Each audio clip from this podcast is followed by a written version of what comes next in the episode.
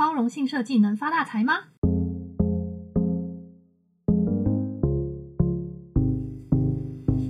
大家好，我是山姆，欢迎来到新一集的 UX 红豆泥。那这一集呢，就是我们的 Mismatch，就是错配包容性如何塑造设计这一本书的第三集。那上一集呢，虽然就是。原本预计是关于政治正确这个主题要分成上跟下嘛，然后后来我发现说，其实这一集不太好像跟政治正确已经没有什么关系，主要是从其实也算是延续上一集的讨论啦。不过上一集呢，可能是在讲到说我们直观上觉得包容性设计是一种，不管是对于平等的关怀也好呀，反正就是一种在于价值层面上面的价值。在这之外呢，那包容性设计在商业上可以带来什么样的好处？这是主要是这一集想要讨论的部分，所以。嗯，在 Mismatch 这一本书里面呢，今天就来跟大家分享一下，包括作者的观点也好呀，还有我自己延伸查到的一些资料吧。希望听完这一集之后，大家可以对于那包容性设计具体来说，可以带给公司什么，或者是带给开发团队什么一些更多的理解跟启发。那作者呢，主要是在书中的第八章提到了四个点。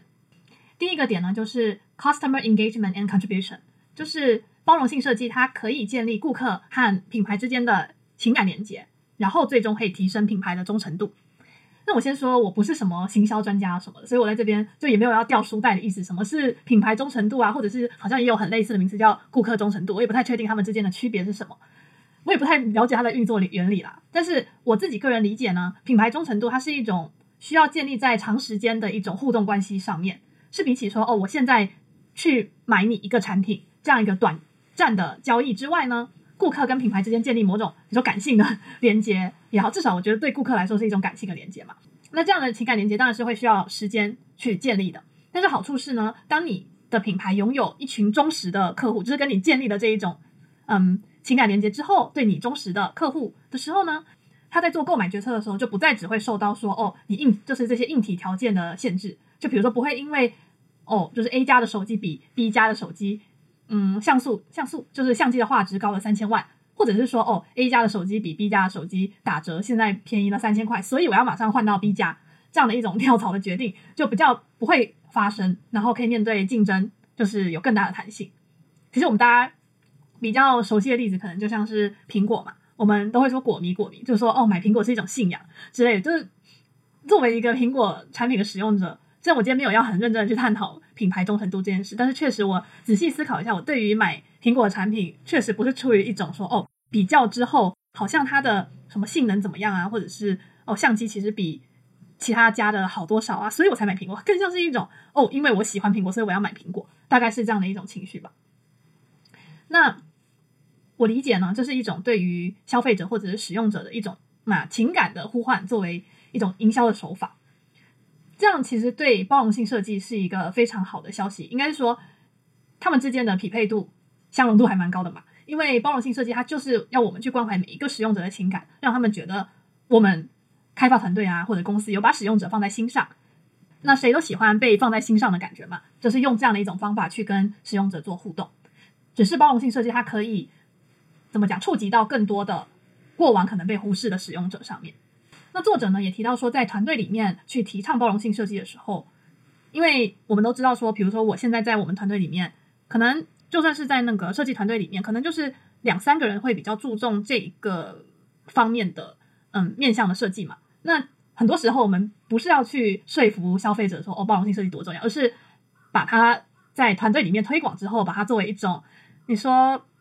视角也好，把它融入一种开发的嗯 process 里面吧。所以他也提到说，在团队里面提倡包容性设计的时候，应该去展示那些以往被排除、被你的产品排除在外的族群，和你的产品互动的时候所面临挑战的一些，比如说具体方法，可能就是像是说播放使用者访谈啊，或者是 usability test 的片段，然后具体罗列出在什么使用什么功能，或者在什么样的情境下，他们遇到了怎么样的问题，然后他们经历了怎么样的一种挣扎啊，或者是情感上面的嗯感受吧。总之，把这些看似就是抽象的包容性的问题，具体化到每一个个案上面，把这一个一个的故事呈现给这些领导层也好，或者是那个嗯 stakeholder 也好。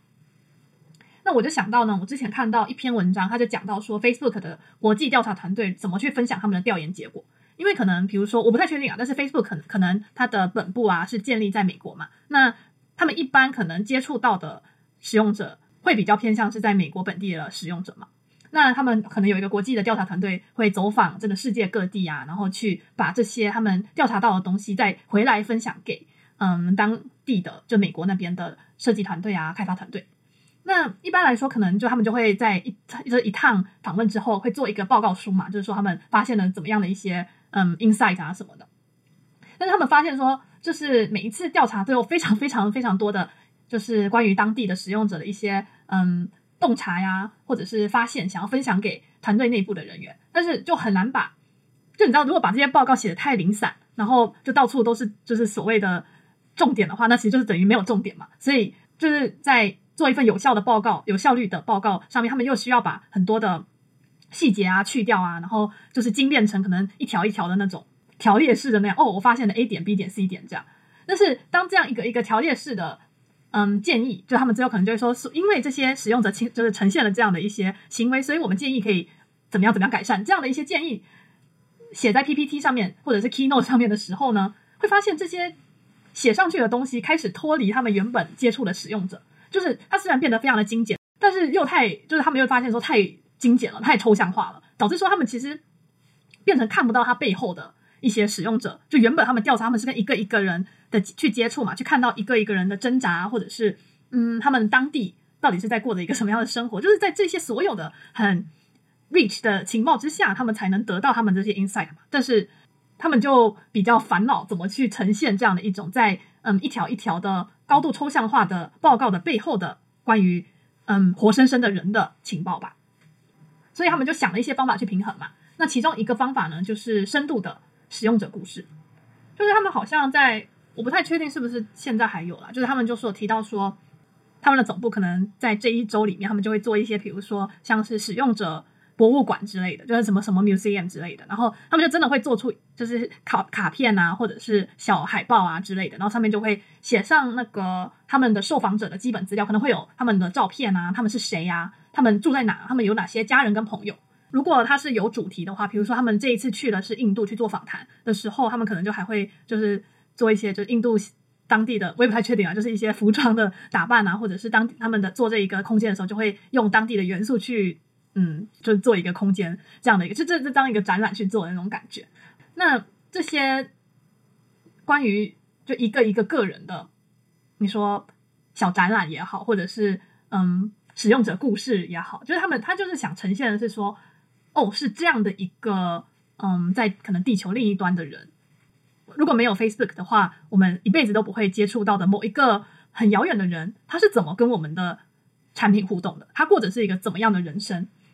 这些受访者的资料啊，不像是一些真的刚刚讲的那种 research insight 啊，可以商业策略之类的，可以具体的提供产品开发的方向的一个引导嘛？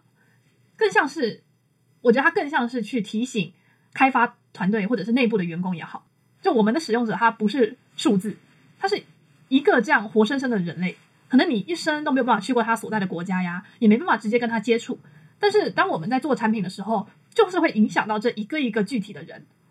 这样就可以很有效的让就是团队啊、公司啊整体的在做规划的时候，就可以把使用者放在心上。我觉得它底层的逻辑就是，当我们在做产品的时候，就很容易跟真正的使用者脱离。就即便我们设计师都知道说我们。就是不是使用者，然后也知道说从真实的使用者得到回馈是很重要的一步，但是有时候就真的难免会受到偏见影响，更何况就有些开发团队的成员是根本没有跟使用者接触的机会的，可能他们会知道一些指标啊，会比如说关心说这个使用者活跃度上升多少呀，然后开发了新的功能有没有被使用啊之类的，但是那具体这些使用者是谁，就他们就变，就他们被抽象化为一些数字的时候，唯有去重新建立这种。真的人跟人之间的连接，才能在情感层面上面重新建立团队跟使用者之间的，你说关系也好吧？对啊。那作者提到的第二个点就是 growing a larger customer base，就是包容性设计可以扩大用户基数。那虽然这听起来可能有点反直觉，但是从这些被排他的、被排除、一般被排除的团体，但是从这些以往被排除的团体，也许我们可以把他们称为极端使用者，就是 extreme users。但是这其实是一个嗯开发面向就是所谓大众的产品的时候，一个非常好的切入点或者是出发点。那就像是运动品牌呢，在一开始做产品的时候，可能会跟一些知名的运动员合作呀，从他们的需求出发来开发面向大众的产品是一样的道理。就大家不会因为就比如说运动员他的日常使用需求，铁定跟一般大众就是每天运动个三十分钟的人所需要的一些怎么讲产品的需求跟规格是不一样的嘛。但是大家不会因为就是以运动员的需求开发的产品，所以觉得跟自己的需求不匹配啊啊，什么太强度了之类的。反而正是因为呢，连运动员也能很好的使用这些产品，所以一般的大众就会觉得说，哦，这东西很好用。其实以这样的出发点来设计的东西不胜枚举嘛，不胜枚举听起来非常的僵硬，非常的嗯，的东西很多吧，嗯，就是有一个专门的英文名词叫做 the curb cut effect，讲的就是这一个效应。那这个 curb cut 就是我查了一下呢，它指的就是当人行道呢过渡到一般的马路，就它不是会有一个，就是人行道会建的比马路高一点嘛，所以人行道会有一个你知道斜坡过渡到马路的这个设计，我不知道大家听不听得懂我在讲什么，就是仔细查一下，居然没有这个专有的名词去说明它，那我就大概念一下剑桥字典的翻译，它就是说经切割后降低高度，与马路相平，方便轮椅、婴儿车等上下人行道的这个路缘矮坡。路路缘矮坡真的是一个嗯。就是一生只听过一次的一个名词，不过大家就大家可以想象是那个东西。就其实呢，这样的一种设计不是说一开始在有人行道的时候就有这样的设计，它可能一开始人行道的时候就是直接这样一个九十度的，你知道，就是下降的那种感觉。但是呢，在一九六零年代的时候，有一个叫做 Ed Roberts 的人，他在十四岁瘫痪之后呢，脖子底下只剩下除了两只手指头之外都瘫痪了。是他呢，就是透过去争取属于就是障碍者的公民权利，才开始了第一个这一种。人行道斜坡的改善计划，但是大家可以想象说，在日常生活中延伸去用这样的一种方式制作出来，但是很便利的东西，例如前几集就有提到的那种无障碍斜坡嘛，然后或者是嗯实时字幕，就是讲到数位产品的话，就是实时字幕的一些功能吧，这些都是非常好的例子。就是虽然它可能当初是为了嗯障碍者使用，或者是一种无障碍的对应也说不定，但是后来其实在不同的场合下都可以。被很多人所怎么讲，方便很多人去使用吧。然后呢，另外就是可以透过展现数据的方式，例如说透过量化不同的时间下不同身体能力的人的数量啊，来告诉你的这些 stakeholder 或者是你的领导层，采用包容性的设计的方法呢，可以增加多少的一些市场的潜在的机会啊。这些就是这些，并不仅是严格定义上的障碍者的人数有多少，而且是还可以包括说障碍者的家人或朋友，他们也会更加支持提倡包容性设计的产品。然后还有一个巨大的市场，就是嗯高龄化的市场嘛。随着高龄化，有许多关于比如说视力啊、听力啊、行动能力和短暂记忆等等身体机能也会无可避免产生功能性的衰退嘛。那当考虑到今后的高龄化社会的倾向的时候，能够长期使用包容性设计的手法，把不同的使用者的情况纳入产品，纳入产品设计的流程，才是能够长期存续跟增长的公司。作者提到的第三点呢，就是 avoiding the high cost of retrofitting inclusion。就是我对它的翻译，就是可以降低在之后考虑包容性设计的成本，是一种预防胜于治疗的概念。那因为呢，现在很多开发团队呢，把包容性设计或者是无障碍设计看成一种哦锦上添花的一种心态吧，就是会觉得这不属于核心的功能，所以就是它的嗯优先优先程度就很低，就是之后再做就好呀，在家就好啊，现在这个阶段不需要啦之类的。但是通常会这么说的，都不会把嗯包容性设计啊或无障碍设计当做优先次序，就是。比较高的事情，就大家都会懂嘛。就是慢慢拖了几年之后呢，做开发的人都知道，当有越来越多的城市码堆叠在一起的时候，就是牵一发而动全身。要改的时候，其实是会比一开始就考虑无障碍来花费更多的成本。一间呢，在财富杂志世界五百强的公司呢，在在采用包容性设计的设计手法之前呢，一年大概花了两千万美元左右去修理，就他们现在已经有了产品的无障碍设计的问题。但是呢，他们在建立了一个关于无障碍设计的开发的流程之后，就是他们可能在开发新的功能或者是新的产品的时候，他们会去衡量说是否在早期开发的早期阶段有没有发现无障碍的问题，然后没有的话就是 pass 的产品，就是过，嗯，怎么讲，通过的产品，他们去衡量这个 first pass rate，就是显示的话是从以前可能。在开发早期阶段呢，只有四十趴的嗯功能或者是产品过了这一个关于无障碍的基本的条件，然后现在呢是上升到九十五帕嘛，就代表说他们在这种产品的早期阶段呢就把这些问题意识到了，然后也进行了改善，然后他们发现说，在关于修理无障碍设计相关的费用也相对的缩减了七十五 percent，所以这其实是一个非常嗯大的一个，就是节省了非常多的一些经费。那就我们公司自己的例子而言的话，我们公司呢最年轻的产品也有十岁了，那有一些二十几岁了。就是，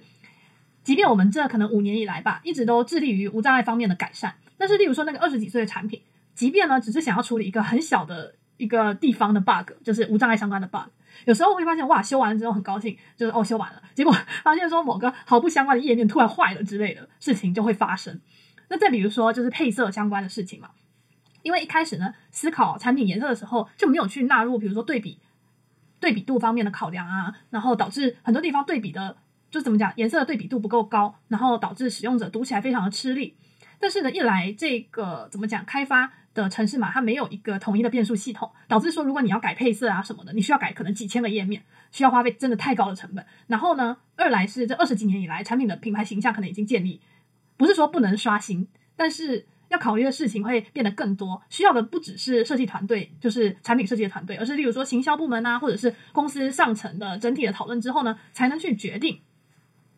这样的一种，比如说对颜色的更改或什么的。那在如果呢，这些在提案啊或者是开发阶段如果有注意到的话，其实不管是公司内部的嗯 这种怎么讲行政上面的决定决策的过程也好啊，或者是在城市上面的开发上面的过程也好。改变的成本绝对会在比这种多次迭代啊，或者是产品线扩大之后来得更低廉，然后就是 CP 值更高一点。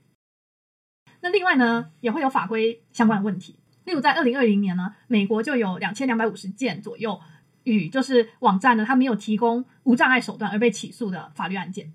就我们都知道，法律是就美国它其实是有关于就是网站这些。怎么讲？数位产品应该要提供最就是无障碍的一些手段的一些法规嘛。我们都知道说法律它是最低限度的基准，但是我们就可以看到说，光是有明文规定说需要这些数位服务啊去提供无障碍手段的美国，都有 这么多不符合最低标准的产品。当我们自己在做产品的时候，把眼光放到就是放远一点到全球市场的时候，其实各地的法律法规问题也是我们不得不去考虑的问题嘛。虽然说，例如台湾啊，或者是我现在在日本嘛，都还没有去针对能够为不同的无障碍的无障碍的使用数位产品的法规或法则有一些嗯制定嘛，但是呢，当这样的一种数位产品们慢慢成为我们日常生活中必不可少的一部分的时候，我相信这一方这一部分的法规也会越来越成熟。以后可能台湾啊或日本也会有像美国一样，如果你网站啊服务啊没有提供无障碍手段的话，就会被罚钱的一些法则出现的时候，其实嗯现在开始去。把这些考纳入你对产品开发的考虑也是非常重要，然后在成本上、经济上面也是非常的嗯聪明的选择吧。那最后呢，作者提到一点就是 innovation and differentiation。嗯，我的翻译就是呢，包容性设计能够促进创新，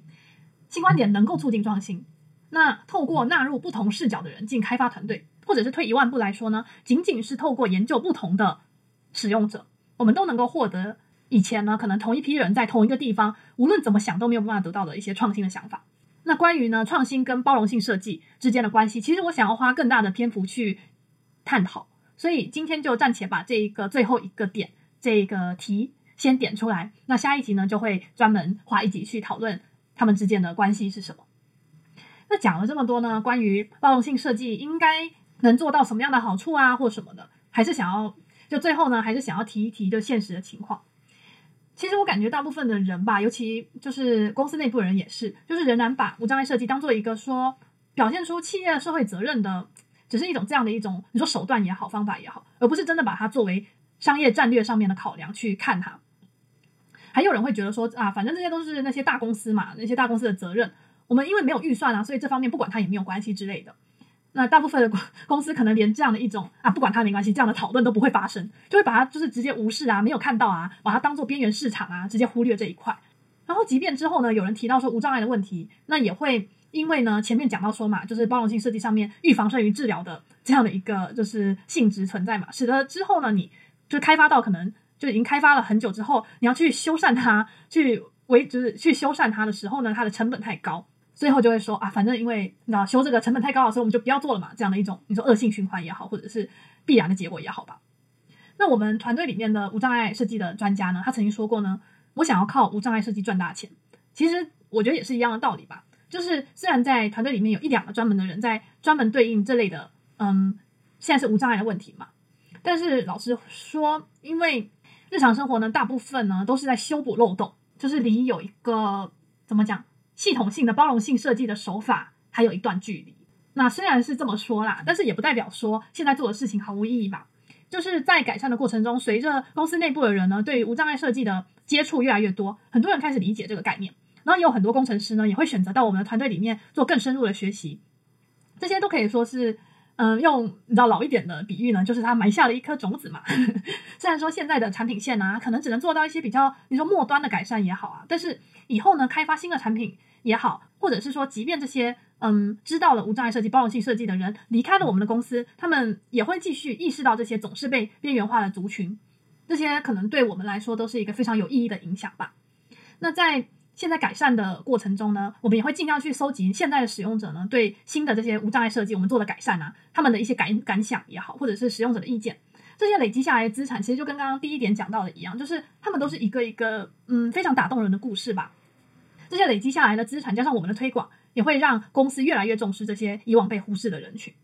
那当然，在这样的过程中，也会发现更多的商机啊，发现，诶，其实这个也能赚钱了。就是还是得靠着去，你知道，开始行动，然后你才能真的去找到说这个东西跟商业之间的连接是什么。没办法说，虽然我今天提到了一些，嗯，可以考虑的方向，但是终究不行动的话，它终究还是一种我觉得是比较抽象的，嗯，一些好处吧。对啊。但是在一开始实践的时候，我觉得可以靠去考虑这样的方向来，嗯，跟公司里面的人提案啊，或什么的。那也希望呢，总有一天包容性设计可以作为，你知道，不只是当做一个很 sexy 的口号去喊喊而已，而是真实的感受到它的必要性，或者是你说商业价值，然后找到就是使用者跟公司啊、开发团队啊双赢的一个快乐结局吧。嗯，做了一个比较正向的结尾。那下一集呢，就是想要专门探讨今天比较没有深入去讨论的，就是。关于包容性设计，或者准确来说，包容性设计带来的多样性，它和创新之间的关系是什么？我们可能都会说啊，多样性很重要啊，或什么的。今天就留一个思考题给大家吧，就是如果我现在问你说多样性到底为什么重要，你会怎么去回答呢？那下一集呢，我会试着从我看到的资料啊和嗯书里面整理一些我觉得十分有趣的观点跟你们分享。那我们下一集再见喽，拜拜。